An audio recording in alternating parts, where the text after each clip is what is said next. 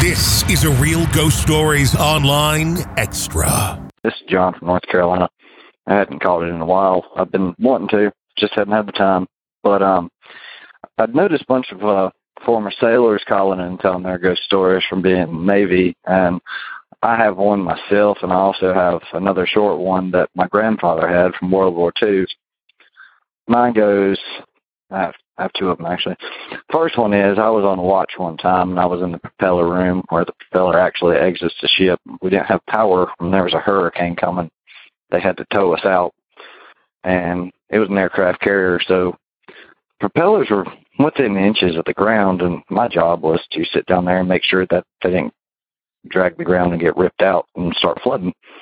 Well, down there all by myself, and um, there was one ladderway in, one ladderway out, same ladderway, but I was down there for about four hours with nothing but emergency lights and myself and a sound powered telephone. And during the duration of the time I was down there, I kept hearing feet run down the ladder and back up the ladder. And I'd look, and nobody was there. And it was kind of interesting more than anything because if you've ever heard of metal ladder on a ship, I mean, it's pretty distinct. But um, that's the first one. The second one I have is um, in the berthing. That's where people sleep. Mine had um, 220 racks, and they were all full. And I just worked all day. I just got off of a watch, and I was looking to see if a buddy of mine was in his rack or not. Because if not, I was to try and find him, go grab a beer or something.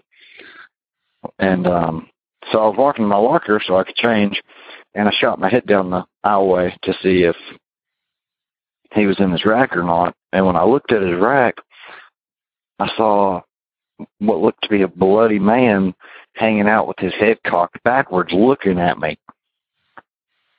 And I took a double take and it, was gone, but it creeped me out. And um, eventually I ran into my buddy and I didn't say nothing to him because I didn't want to freak him out or anything. I didn't want to look crazy either. But finally, I brought it up to him. I said, by the way, you know, you ever feel like you're not alone when you're you're asleep?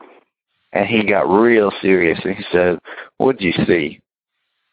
And I told him what I saw and he said, Man, I always feel like I'm being watched tonight.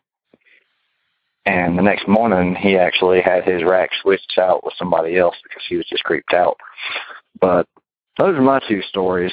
Um, my grandfather's story, dead and gone, but apparently one night he'd woke up to what he thought was a dream, but um, his aunts had raised him because of the Great Depression.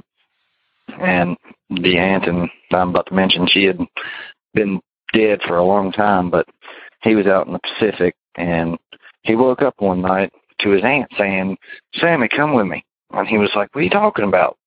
And I mean, he might have been dreaming, I don't know, but he followed her and she pulled him up out of his berth onto the main deck. And as soon as he got to the main deck, there was Japanese planes flying over his ship that shot up his barracks and killed everybody in it except for him because he followed his dead aunt out onto the deck. But just figured you guys might like those stories. Proud EPP. Encourage everybody to do it. Keep up the good work. Talk to y'all soon. Bye.